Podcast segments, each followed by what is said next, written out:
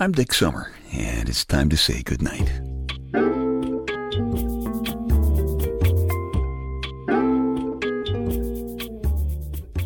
This is a quiet place to rest your head, a safe place to hide a hurting heart, a gentle place to fall. We just call this place goodnight. Valentine's Day is coming, and in honor of Valentine's Day, when there should be lots of hugging and kissing and smooching and fooling around, I've got a cold. Valentine's Day is a big deal around here. In some places, not, I guess. I guess, like a lot of things, depends on the context.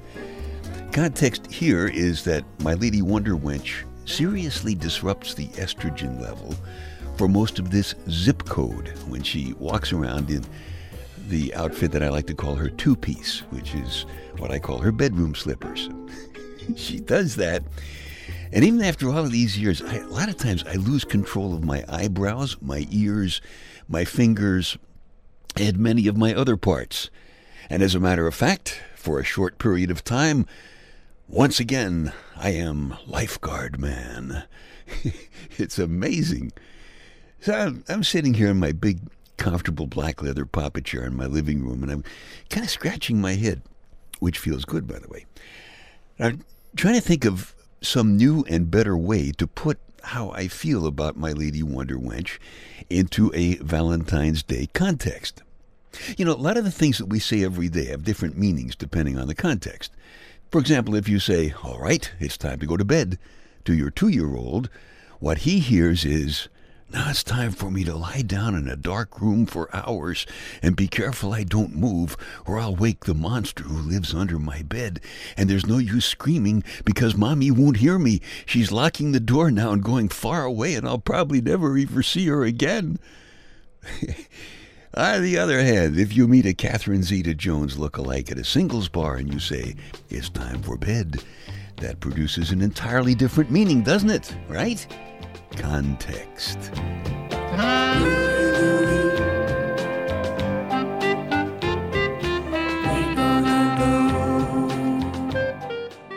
If you call your husband and you tell him you're at the doctor's office and you just put your baby to sleep, that's a fine context.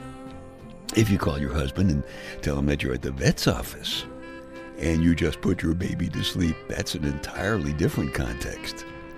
So, what exactly is context? Let's take the word apart. A con, as you know, is a cheat, right? Text is words, not hard.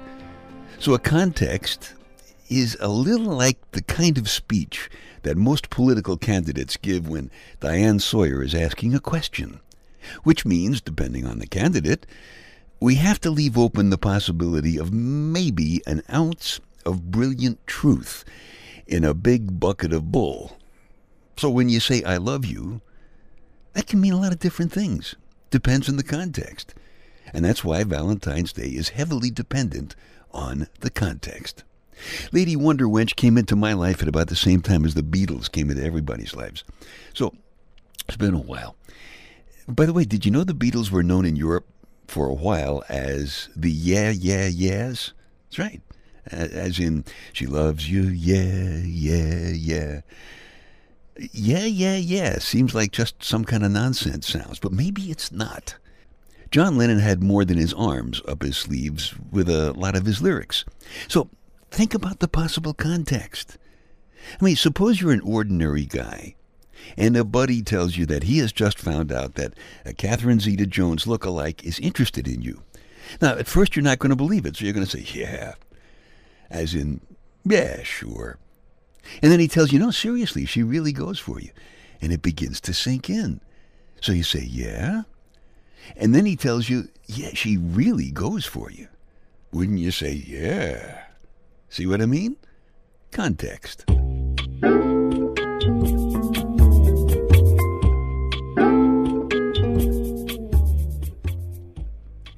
Dick's Details, a bunch of completely unimportant stuff for you to stuff in one ear so you can squeeze the important stuff that's keeping you awake out the other ear and you can nod off comfortably to sleep. There is a report in today's New York Daily News. It says last night in Brooklyn, a man and woman were tied up together and told to have sex while a group of men and women watched. Context A bunch of smart guys in the white lab coats had those people connected to a brain scanner to understand the workings of the brain's pleasure center. I wouldn't doubt that they probably produced a very popular video of the situation for further study in the process. Another group of smart guys in white lab coats who were no doubt disappointed they weren't involved in the brain scanner experiment. Those guys tell us that uh, only one out of every five million lobsters is blue. I guess most lobsters are cheerful. And more statistics 27% of Facebook users say they have checked their status while sitting on a toilet. if that percentage exceeds 50%, perhaps they should no longer call it Facebook. Dicks details, they take your mind off your mind. You got to know the context if you want to understand what's being said. For example, is irony the opposite of wrinkly? If rock is dead, did paper kill it? Is sportsmanship just for losers? If the only thing we have to fear is fear itself, what about big furry spiders? If it says in your box of animal crackers, do not eat if the seal is broken, and the seal is broken, what do you do? I guess the point is that words can be tricky. Context, tricky words.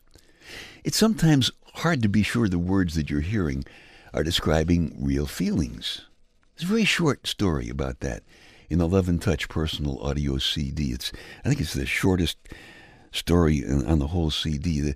It's called Words.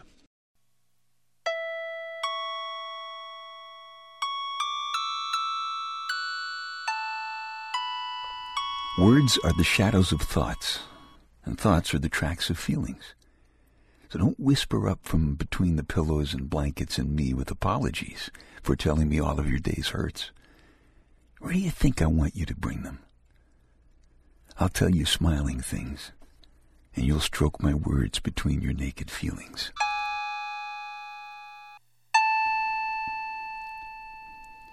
She does talk to me, my lady Wonder Wench. She talks a lot.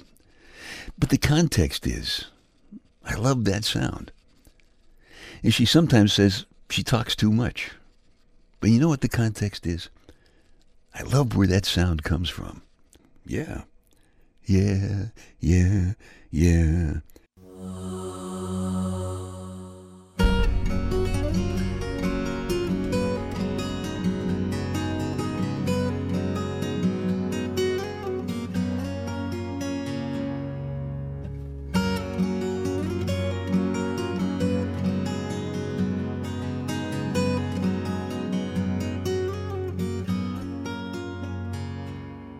Okay, time to tuck you in now. I'm Dick Summer, and I hope you'll come back soon for a gentle place to fall. Quiet place to rest your head. Safe place to hide a hurting heart. Nice and easy now. Couple of deep breaths, come on. There you go. Just one more. That's better. All the way to sleep to sleep. Good night.